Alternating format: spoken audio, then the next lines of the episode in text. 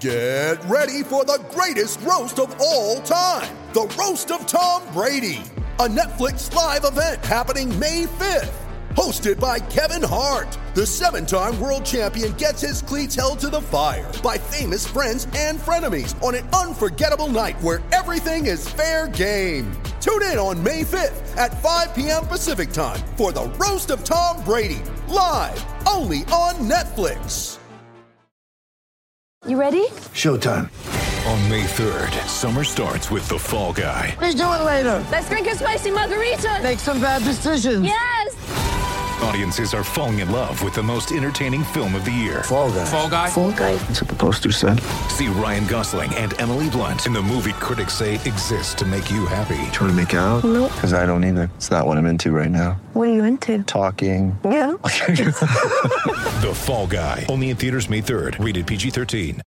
Mother's Day is around the corner. Find the perfect gift for the mom in your life with a stunning piece of jewelry from Blue Nile. From timeless pearls to dazzling gemstones, Blue Nile has something she'll adore. Need it fast? Most items can ship overnight. Plus, enjoy guaranteed free shipping and returns. Don't miss our special Mother's Day deals. Save big on the season's most beautiful trends. For a limited time, get up to 50% off by going to BlueNile.com. That's BlueNile.com. Hello and welcome to the first uh, Brighton Rock podcast post-match special that we've done for quite some time. I think the last one of these was West Ham away when we're all going to stadiums. I've got with me the gent Raymond Wright. I've got Alistair from Manchester. How are you doing, Mr. Oh, yeah. Jones? All right. Yeah, good. Yeah. And all the way from Switzerland, we've got making, I think, your debut. It's Tipsy Tim Palmer. How you doing, Tim? Hey, very good. Thanks, Russell. Excellent. We're just going to have a quick chat about the game. Nil nil again away at Chelsea, another team in blue that we've got a draw against. Four draws. Let's get rid of all these games and have a Euro Super League, shall we? Or maybe not, as has been the news today. we'll maybe have a quick word on that in a second. Views on the game first. Should we go with you first, Tim? Because I know you haven't got long with us post match here. Um, what did you make of it? Oh, well, um, it was uh, a quite odd game to watch, actually, from from what from my perspective. I don't know if there's something about the camera angle, but the the ball was bouncing around. People were falling over all over the park, and it, it seemed to me it was a game of a lot of mistakes. Actually, both sides making mistakes in their own half, people falling over when they shouldn't fall over. Some really great cutting runs from both teams. I mean, clearly Chelsea were on top for most of the game. Um, but we did come on strong in the second half of both halves. Um, and obviously at the end nearly did a, our own version of the smash and grabs that we've suffered from. So uh, it, it, was fun to watch, but not the highest quality game, uh, I would say. Yeah, I'd go, go along with that, I think. Um, Alistair, what, what was your take on it? Did you go along with that as well? Yeah, I, Anything I, to add? I suppose the danger is it kind of validates everything that some of those clubs that have been trying to break away have said that, um, you know, you play a team like Brighton and it's not the most interesting game mid- midweek. But actually, uh, you kind of look at the chances, particularly in the second half, there was a lively kind of uh, three or four minutes where we had maybe three or four chances at goal there. We hit the woodwork, and you know there, there was enough to kind of keep us interested. But at the same time, yeah, not not the best game. Um, but we did have a number of chances. You look at our possession. Normally we play. Normally we win more when we have lower possession. We only have 36% possession uh, compared to Chelsea's um, sort of 64. But actually, we didn't do any, didn't do a great deal with it. We had more shots than they did. We didn't have as many on target as they did. So, yeah, uh, it's one of those things, isn't it? Yeah. Well, speaking of stats, Raymond, I think you might have a few match stats for us in a second. The most important one of the lot is I think we've got our first ever point at Stamford Bridge, haven't we? Certainly Yeah. in the Premier League era. Um, we didn't get our first goal, I- I think it would be, but we got the goalless draw. Decent point, keeps us seven clear of danger. Happy with that overall? And, and what are your stats that you've got brandished over there? Well, I think actually that the most interesting one is that uh, our, our passing which is normally around 81, 82%, was down at, at a sort of around 76. And there were too many times when we were just trying to be over elaborate with our intricate short passing. But to be fair to hmm. Chelsea, they'd obviously sussed us out and they were, you know, we'd do one short pass to somebody and do another, and then they would intercept the third. And, and we a number of times in the first half, the, the sort of around the 20, 30 minute mark, that we were passing to the Chelsea player rather than the Brighton was disappointing. Um, having said that, you know, the, the best chances of the game fell to us, the ones that we mm-hmm. created. Uh, Alistair has, has mentioned that we hit the post Welbeck with a, a, a brilliant shot. He clearly beat the keeper. Um, missed one. Lallana missed another where he really should have got it on target. Mm. And uh, and then Lallana got another one which which was on target and but too close to the keeper. So um, all in a, as you said, Alistair, three or four minutes spell.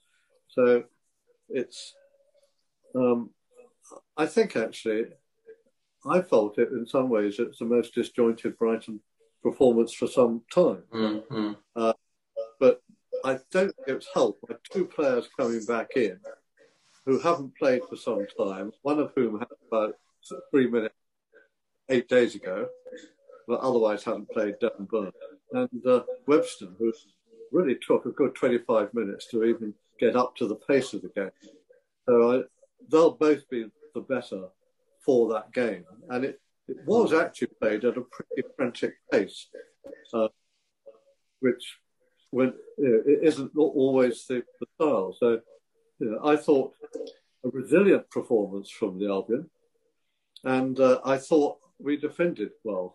Uh, and Sanchez, mm. I thought, uh, commanded his box, and yet another clean sheet for him. Yeah, I, I think somebody's TV. I can still hear a noise from somewhere. I don't know if we can turn that down, whoever that is. But um, yeah, I, I, agree with you, Raymond. I think Tim, you were talking about um, something along those lines, weren't you, with Webster really struggling with his touch, and he looked yeah. a bit unconvincing at first. He's yeah. not Matt Sharp, obviously, is he? I must admit, I didn't stage. pick up the speed of the game. Uh, actually, that's a good point. It was it was played at a pace, and probably that's why there were people falling over and making mistakes. There was a lot of first touch mistakes on both sides. Um, I thought in the second half, Webster started to surge forward in the way that he used to. And there was a couple of times where he really came and took a ball and moved, you know, went forward 20, 30 yards really fast and almost made something. Um, yeah. And, and I thought, oh, here he is, he's back. And actually, do you know, one of the things that was funny was the, um, the dunk was kind of in, anonymous for a lot of the game, which is yeah. actually not a bad thing, right? He was there anchoring while Webster and a little bit of White um, went a little bit forward doing their pivot thing. Um, so that was good.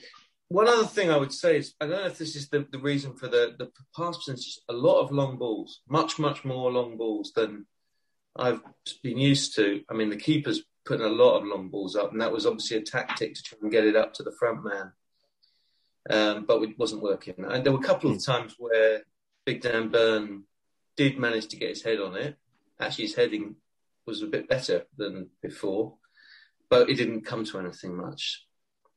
Yeah. Well, Dan Burn was an emotive subject, wasn't he? I mean, the, the debate the debate goes on about him. Um, we're now nicknaming him the giraffe, I think, to go along with El Pantera, the panther, uh, Bobby Sanch. Um, what, what did you make of the giraffe, Alistair and, and Tim? Um, because Raymond's not a fan. to say the least, having heard him on Zoom terrace chats over the last few weeks.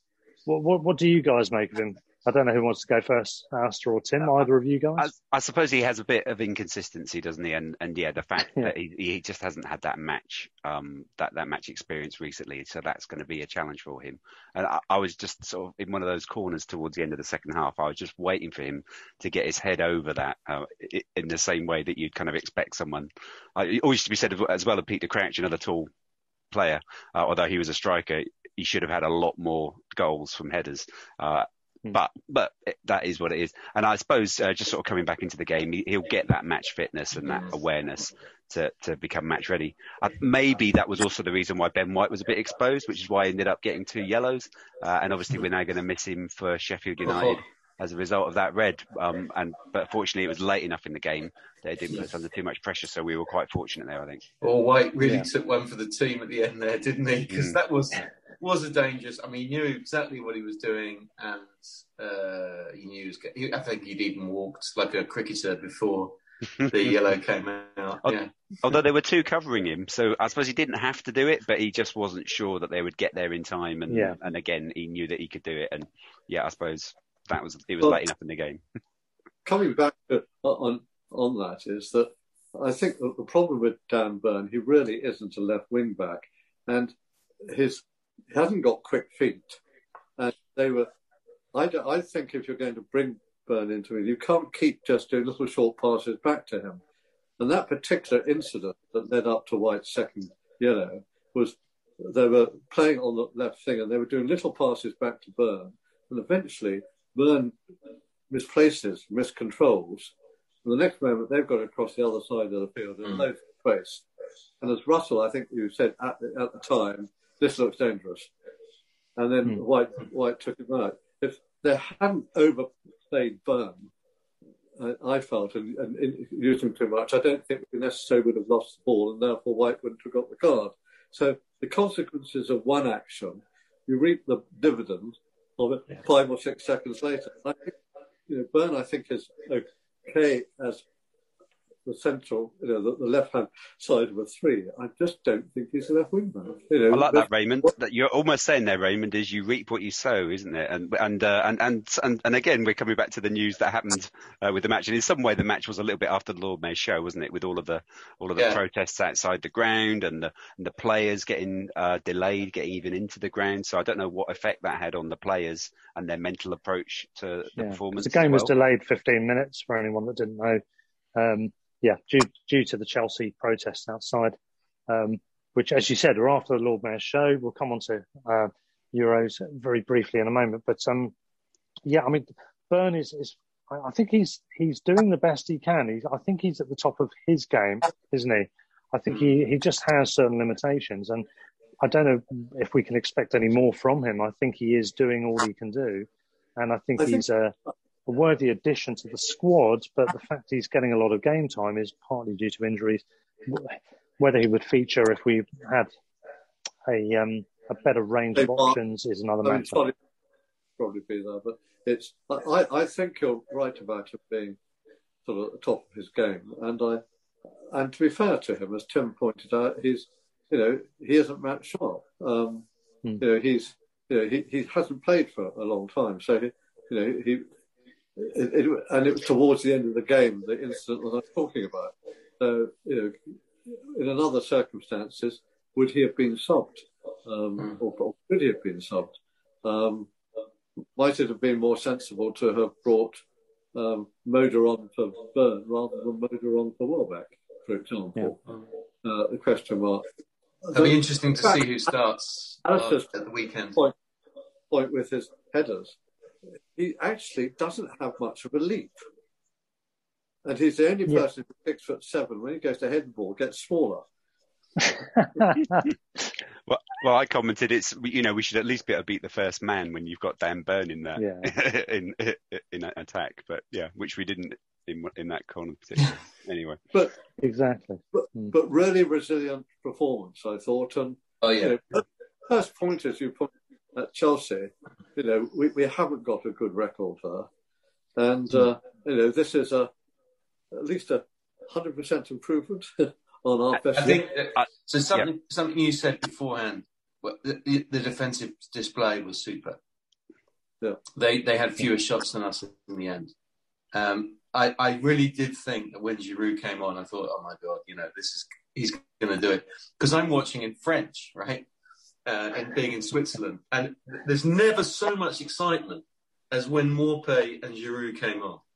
Oh, he here they, they're talking in French, then they say, he is in English. and uh, yeah, I just thought he was going to do it. But the defense, I mean, there was one opportunity there at the end, but um, the defense were pretty solid. And um, and then behind them, of course, you got big Bobby Sanchez and those hands. Yeah, they're great, aren't they? He, I think he was given man of the match for us, wasn't he? Oh, cool. For our side of things, yeah, and um, and rightly so. Um, I do think that um, I think I think those are all good points just made there. One thing we've got to mention before we just quickly move on to the uh, the Euro Super League thing is one other point. Danny Welbeck.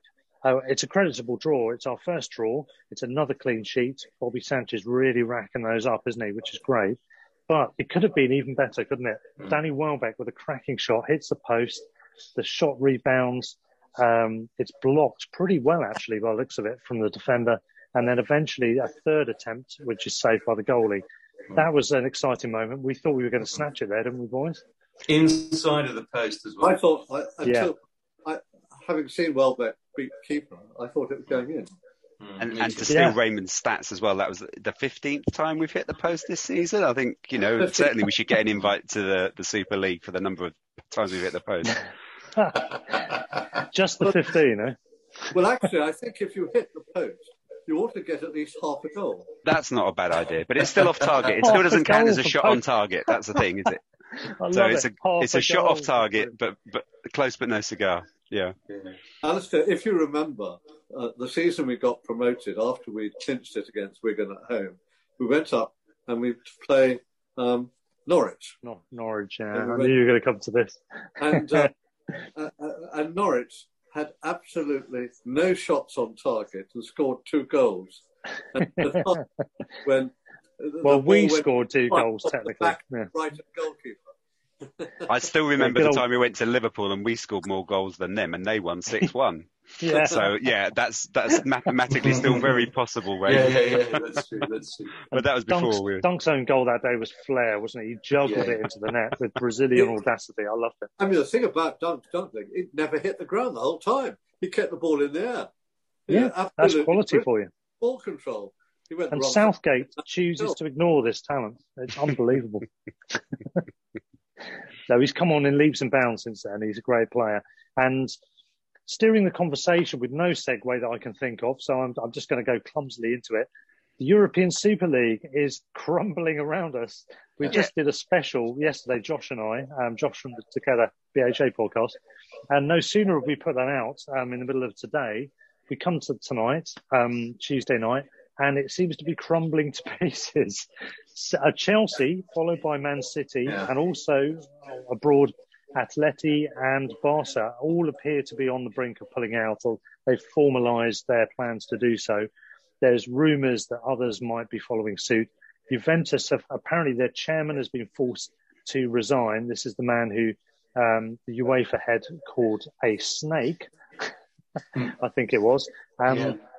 And also the um, the Inter Milan on that matter, the Inter Milan chairman or Internazionale as we should call them, um, he was referred to as Judas by his his opposite number, Torino's chairman, when they met at the weekend, which is great. But anyway, um, yeah, Juventus, the chairman's resigned.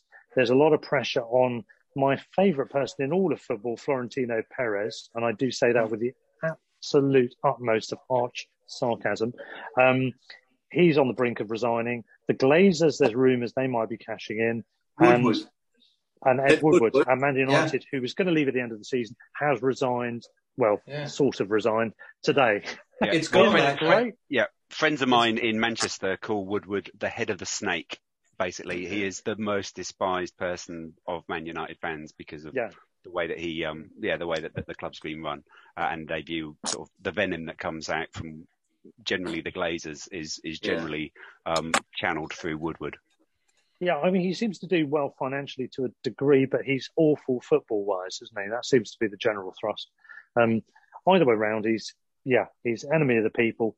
All of these people involved in the, the, the, well, the dirty dozen, as we call it, the dirty dozen league, all of those people are enemies of football, complete and utter. They're complete scum as far as I'm concerned.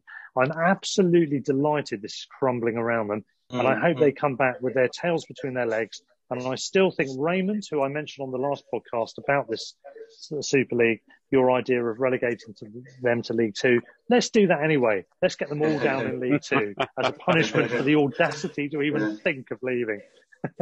Yeah. It, Well, it should be at, at least a transfer ban and not able to recruit into their academies because th- that the, these clubs go around, they sniff and they take all that they they cream all of the best for themselves and actually uh, yeah there, there needs to be some kind of punitive action taken against them because otherwise they'll do it again as they did with like the suggestion last year of that the the power grab of the big picture um all, all of those different things that they Mm. you know, they keep proposing because there will be another test- another one like this in a yeah, year's they're time testing the water, aren't they? They're Yeah. testing The the, water, seeing what they can get away with. They're pushing the boundaries like a like a child with with a family for the first time. They're seeing what they can get away with, what the boundaries are, and we, as the parents of football, need to stamp them back down.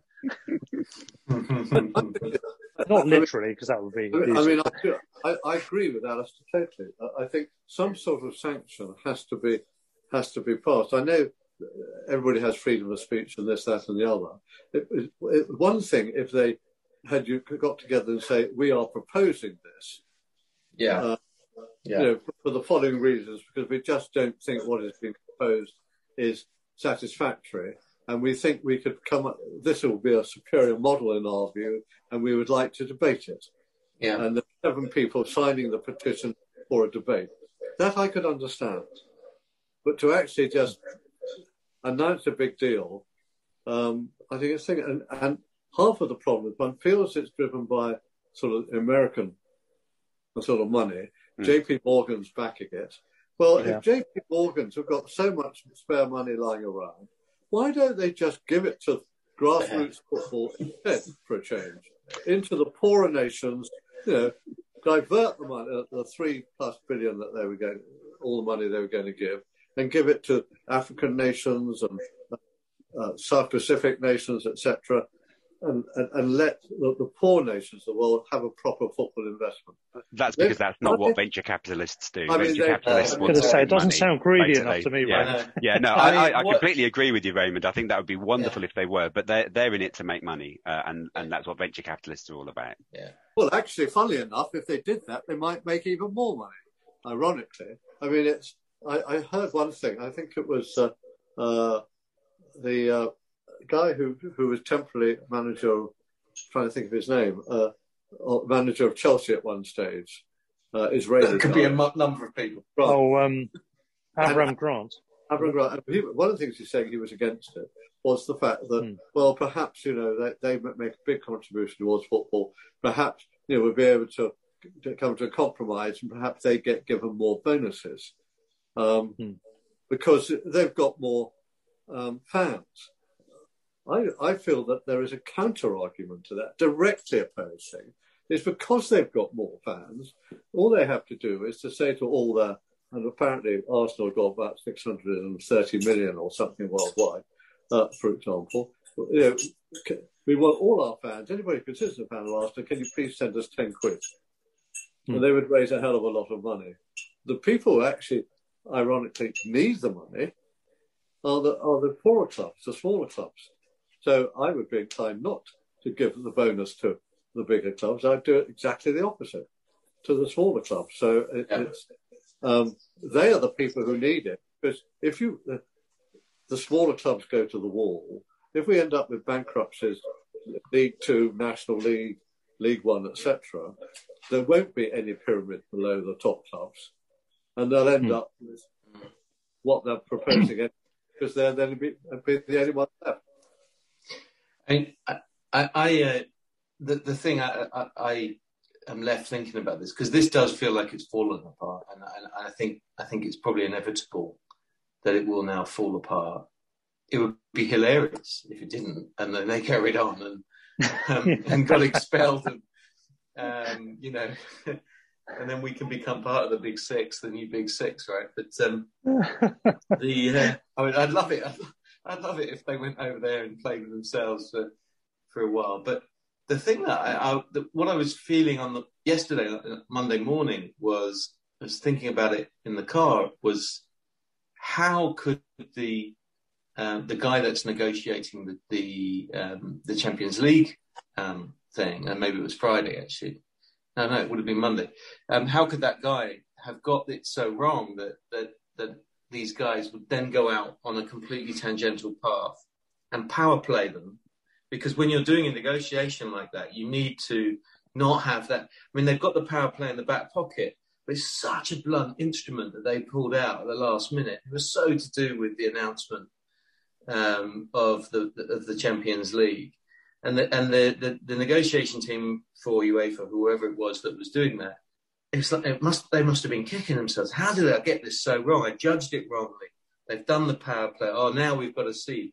But how much more wrong are the 12 clubs, and particularly, particularly the clubs that, that have just come out of it, Man City and Chelsea, for thinking, oh, we should get in there just in case it's too late. And then what I'm now thinking is, they they say they've signed a deal for 23 years. If Chelsea and Man City are pulling out, they haven't signed a deal, or they've signed a deal with a small exit clause or something like that. And I'm yeah. sitting there thinking, oh my god, so bad on the other side of this table. And and so you've actually in the end, um, the the egg probably is on the face of the the the, the, the was it EFL um, group because yeah. they've misjudged completely and they've misjudged from the perspective of uh, you know American business people in a in a European context, and and it's a really uh, I mean it's not the first time that's happened, right? But really really interesting to see how Europe for, for Europe this thing meant more than uh, money. Yeah, I mean, America is very much a very, diff- very different animal to us. There's yeah. a lot of cross cultural interaction, yeah. but ultimately, we are psychologically and fundamentally very, very different people, regardless of our shared language. And the American model is embedded into the culture. It's, it permeates through from the college era onwards. That that's what the model is in America. That sim- that model simply doesn't work here. And as American. Yeah uh, arch capitalists, they thought they could impress that system in England. And the level of reaction, um, the level of anger from mm. all parties, from the media, from the pundits mm. in general, from footballers, from coaches, you can see it on the mm. face of Klopp when he's interviewed. He's not going to say it ostensibly, but you can see he's completely against it. Uh, we've got Jordan Henderson had a, arranged a meeting with the other 19 Premier League captains yeah. And he's released a statement off the back of that saying, we don't like it and we don't want it to happen. This is our collective position. Our commitment to this football club and its supporters is absolute and unconditional. The level of anger and opposition yeah. to this is is palpable. It, it's on an incredible scale. If you haven't got the best players, you hmm. haven't got you haven't got the product. They've got to yeah. have the best players, and I, I assume they thought that the money would talk, right? But the, but the money won't talk. Not not not if you can't play for your country, not if you can't play in the Champions League, not if you can't play in the Premier League. Um, yeah, so they might go on strike in order to maybe still yeah. be able to play. That might be a condition they can get into the internationals. It, it all gets very messy, and I think it's quickly become clear that this isn't going to work. There's been an arch arrogance about the way this has been done. It's cynical in the timing, as you said, Tim. Absolutely. Um, it's shown a grotesquely large level of avarice and hmm. cynicism and apathy to hmm. everything that is at the heart of football culture, hmm. particularly in England, where these six of these 12 clubs are from, but in, in general as well. And they've, they've fallen short, and I'm absolutely loving watching them fall on their sword. So as you said, I mean, if they, yeah, if they keep being stubbornly yeah. digging their heels in for now, yeah, that's going to work brilliantly for me. Especially if it's Spurs. yes, Spurs. I mean... what the hell are Spurs doing in, the, in that six? What have they done? Sorry, I know I have some Spurs fans listening to this. You guys must be must be. I don't know whether you're laughing or crying. You haven't, you know, you've never won the Champions League. You've barely won a trophy. I mean, we've won as many trophies as you have, albeit lower league. Um, you serious? what are you doing at the top table? To be honest, really, you know. Can, can I just put one point? When was the last time that the Albion and Palace were actually singing totally from the same hymn sheet? Yeah, wait, this is brilliant. It's united everyone, isn't it, Raymond? Um, yeah. in, in the way that so many others haven't. You've even got Boris Johnson making comments about football. What's going on there? He's got no interest in sports, as far as I'm aware, apart from rugby tackling children, of course. But um, uh, the, the all-party committee on football, uh, you know, the, the, the, committee is all-party. They're unanimously against this, and uh, it would be if they thought that they couldn't do anything, they simply can remove, stop people having visas coming into this country. You know, very yeah. simple. Um, and you know, if nothing else, what I would have done uh, in the next Finance Act, I just would have whatever money they received from J.P. Morgan, I would have taxed it 100 percent. A special little clause in the bill: any money that comes for anybody in, in the European Super League that is loaned to them or, or given to them uh, by JP Morgan's uh, will be taxed at 100%, 101%. So they're worse off than they were before they got it. You know, Yeah. It's over the top, I appreciate. But the point is that the government ultimately can make life very difficult for them it had, if they wanted to, by legislation. I mean, it's such an extreme thing, right? So my, my wife was was all day listening to the radio and saying, "Oh God, can't they just shut up about this thing?" But I think the thing that that, that isn't understood is the love, right? The love that people have for their club, and I do use that word carefully because you know we spend hours on this stuff, debating it, talking about it, laughing about it, doing puns about it. Um, and it's it's not. Yeah, we had a um, good go at that today, didn't we? Actually? yeah, it's it's it's it's it's it is actually more important than life itself and all the rest of it, you know. And uh, I think the um, what what's a, what's an interesting thing to think about is so what could have worked. What was the alternative thing that where they could have made it work? And the one thing that when I've read all of the stuff, the one thing that everyone started with was close shop, no relegation. And I do Yeah. wonder if they had done it in a different way. And that's to Raymond's point about here's something to talk about, let's open it up for discussion. And if they'd done it in a way where it had relegation and that stuff was talked through, it might have been a different outcome in the end. But that was the thing that everybody got wound up about. And it's not actually, it's not actually that big a deal because in reality, those clubs would be up there most of the time. It's just that they wouldn't be the dream. Yeah. And that's very ro- very robust statements from Everton and Brighton Yeah, today. Uh, by the way, on their websites, and both of those, I mean, I'd seek them out and read them in detail yourselves later. But both of them made a very point, uh, a very pointed point, so to speak, Yeah. about the fact that these talks were very secretive. They're very clandestine. Mm. There was a Mhm. very spiky element to both Yeah.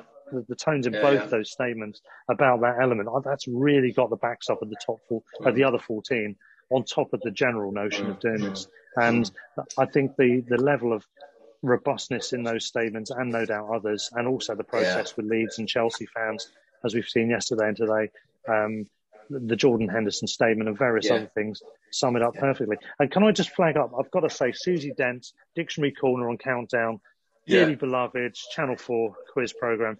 She's she does a Twitter word of the day, and I've got to say it's always temporal, shall we say? It's always on the on the pulse. She's made a couple of pretty great ones to do with Donald Trump and various other things.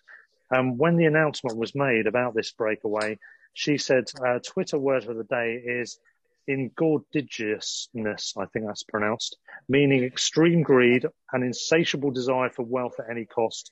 Yeah. and you think, brilliant. You've got to love Susie. Big up to you. Yeah, yeah, yeah. Excellent. Can I Um, just make Super. that, that, Tim, I think you made a point about not actually sussing out what was going on. I think it was when you're just having meetings on Zoom, you don't pick up, I think, people's body language in quite the same Hmm. way.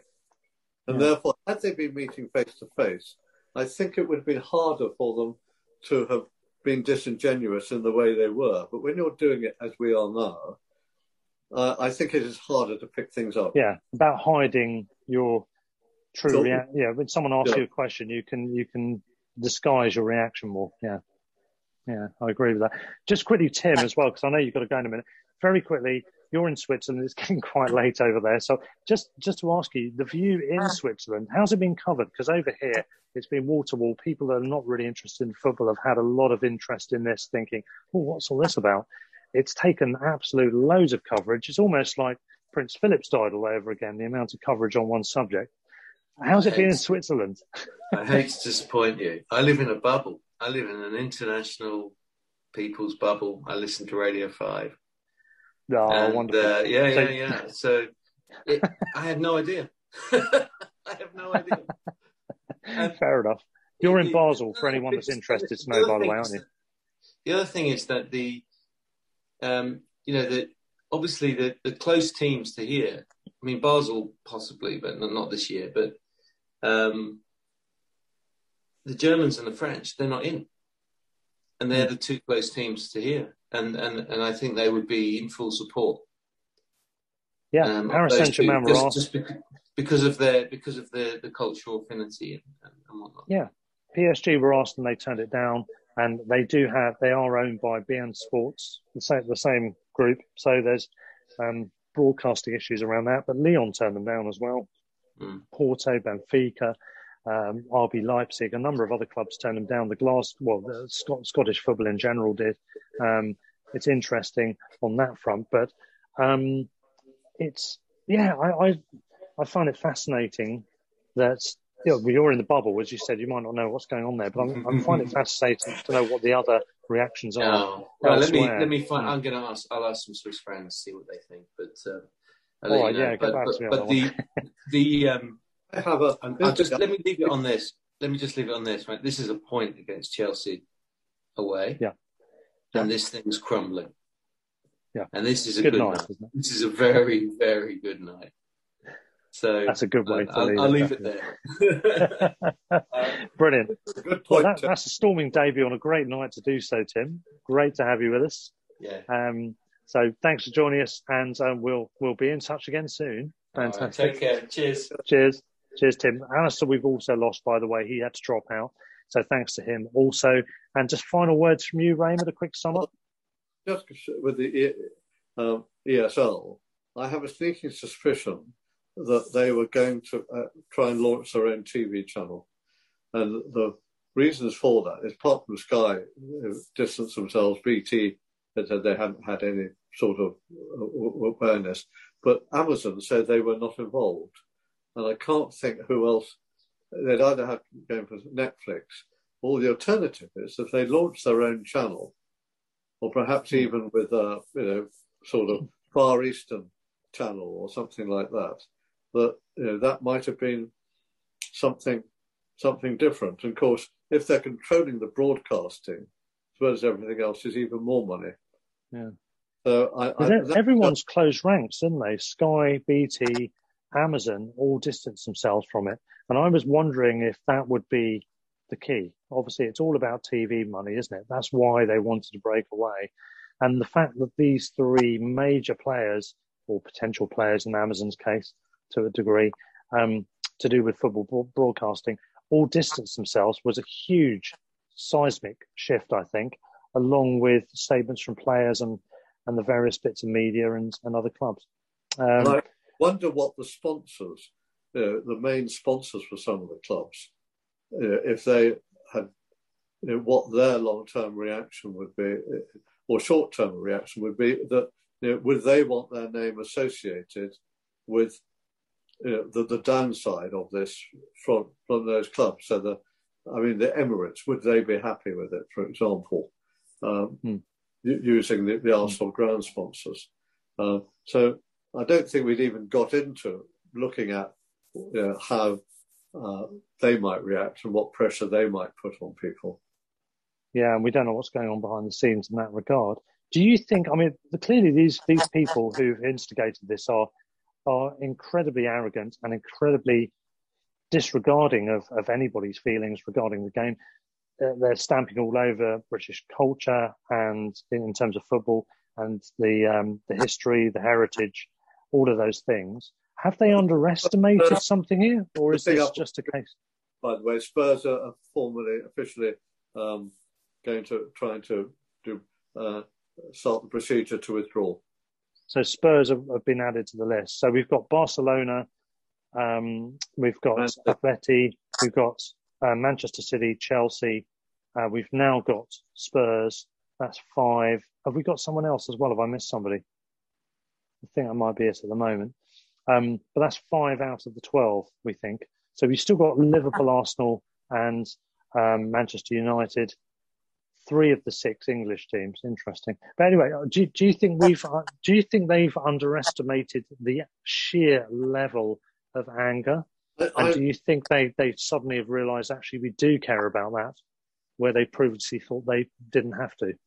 I thought the Everton statement's use of the word arrogant was a very good word.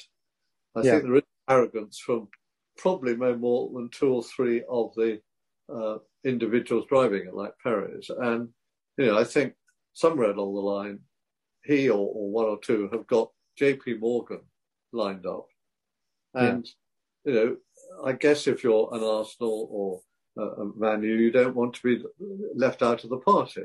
So I can Hmm. understand the temptation um, that they had, uh, but they should have perhaps been slightly bigger than that. And I think it will be a, a you know a black mark, and uh, the football uh, fan community as a whole will be deeply suspicious of those clubs in the future. I think Hmm. they've done damage. irreparable damage, haven't they? Yeah. Because I mean, you, you look at all the people that have come out. You've got Sorry. I think it's their own reputations. I think, in a funny way, the, the way that the commu- football community has come together is it will be to the credit of that football community, assuming that this idea does die, as it looks as if it's going to. Yeah, absolutely. Everyone really has close ranks, haven't they? And you, look at some some of the pundits. I mean, the robust statements from people like Gary Neville, Jamie Carragher, Alan Shearer saying, "Throw them out now." You know, um, everybody up and down the land. Gary Gary Lineker in particular was quite animated about it, and, and Gary Neville.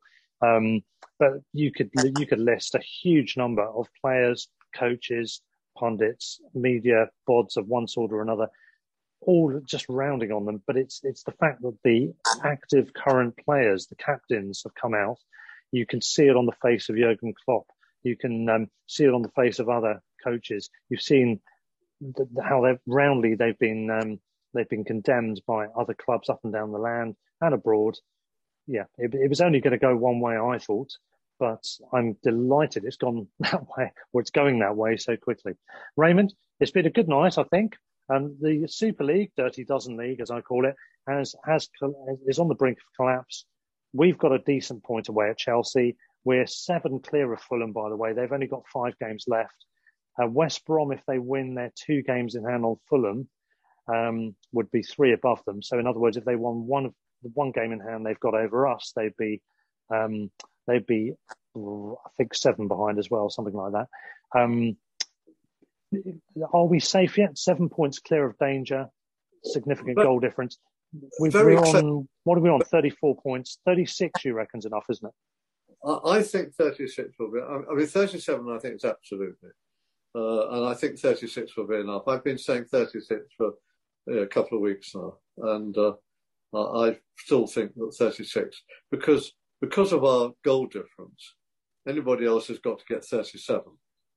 Yeah. which is Yeah. why I, I think 36 will be enough. So, and I can't see somebody like Fulham with five games to go.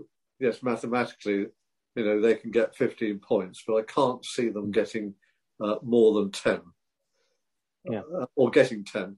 And you know, 10 would take them to 37. So I think 36 will be enough.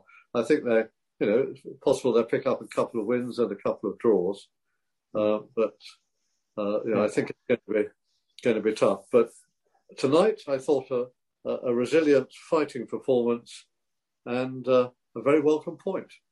Yeah, absolutely. And the And only, only downside I felt was White's um, two yellows making the red. Yeah, exactly. I was going to say Ben White or no Ben White. We've got a good chance of beating Sheffield United, I think, now from a relaxed perspective. And if we do so, we're four points behind Palace at the moment. Um, one win would definitely do it in terms of survival. We've got a really good chance to sort stuff out next weekend, haven't we? Here, so fingers crossed for that. But a good point today. And Raymond, thank you very much for joining me. I'm going to Well- end this. Sorry, go on. Yeah. Interesting times, as Paul Barber said in a reply to an email I sent. Oh, right. Well, indeed. Absolutely. They are very interesting times. On that note, I'm going to sign off in the usual fashion. Stand or fall, up the Albion.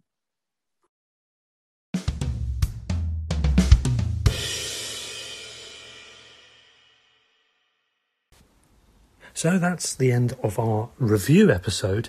But just as a footnote, seeing as this story about the Dirty Dozen League is one that keeps moving all the time, a few other pointers. Um, first of all, to clarify now, as I'm speaking the day after the game and the day after the collapse of the Super League, all six of the English clubs have now withdrawn, and there have been some humble apologies posted online by some of those clubs, including John Henry of Liverpool.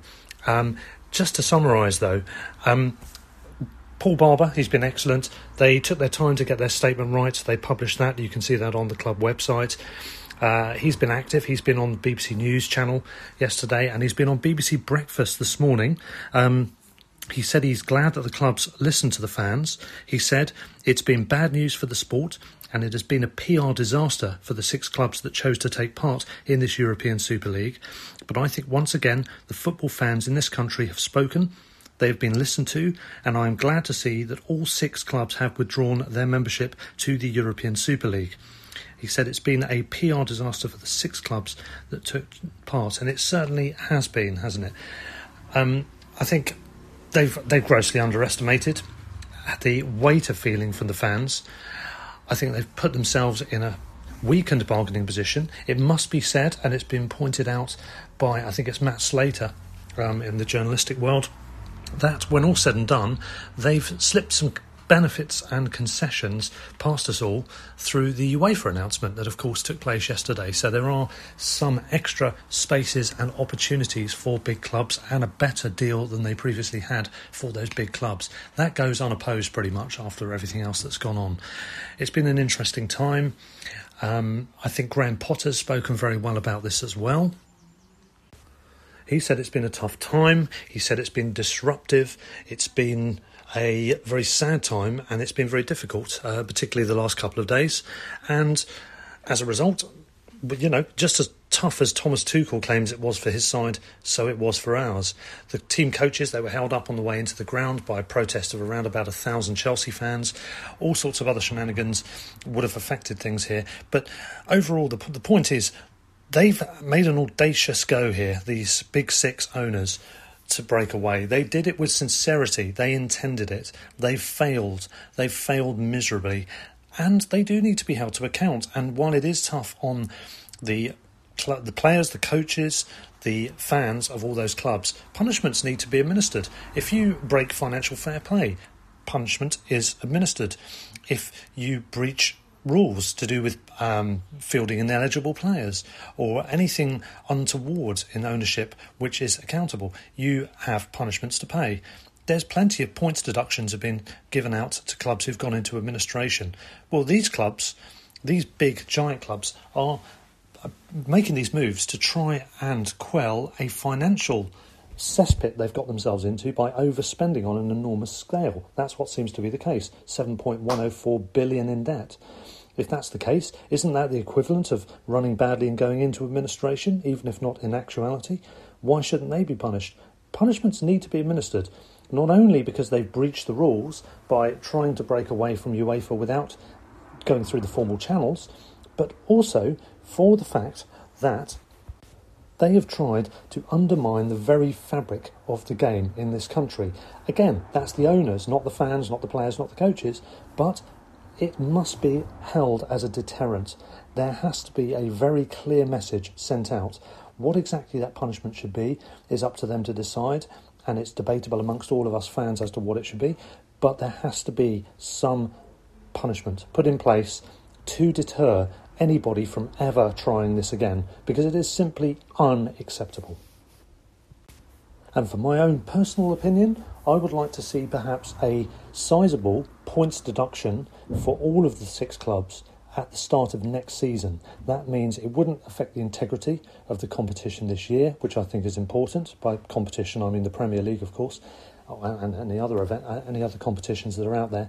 But for next season, knowing in advance what the state of play is, they could start with a points deduction. That's what I would do personally. I know the fans will suffer with that, but Brighton have suffered with that. Other clubs have suffered with that in different ways through other sanctions imposed on them through no fault of their own because of dodgy owners that they've had in the past. So that's what I think would be a fair amount um, or fair punishment. The amount, I don't know, something like a 20 point deduction. That should just about do it. Make it nice and tough for them to get in the Champions League. Let's see how they do with that. Anyway, I leave it in the court of the authorities for football to decide. But as I said, something has to be done. Anyway, thanks for listening to this footnote to the podcast. Thanks for listening to the podcast in general. If you can rate and review us, please do. If you're on Apple or any other devices that have review facilities, please hit the five star button if you can. Please review us if you can, and you can contact the show by uh, either via Twitter at Brighton Rock Pod or email brightonrockpodcast at gmail.com. Thanks for listening, and once again, up the Albion. Sports Social Podcast Network. Okay, round two. Name something that's not boring. A laundry? Ooh, a book club. Computer solitaire, huh? Ah, oh, sorry, we were looking for Chumba Casino. That's right. ChumbaCasino.com has over 100 casino style games. Join today and play for free for your chance to redeem some serious prizes. ChumbaCasino.com. No purchase necessary. Full prohibited by law. 18 plus terms and conditions apply. See website for details.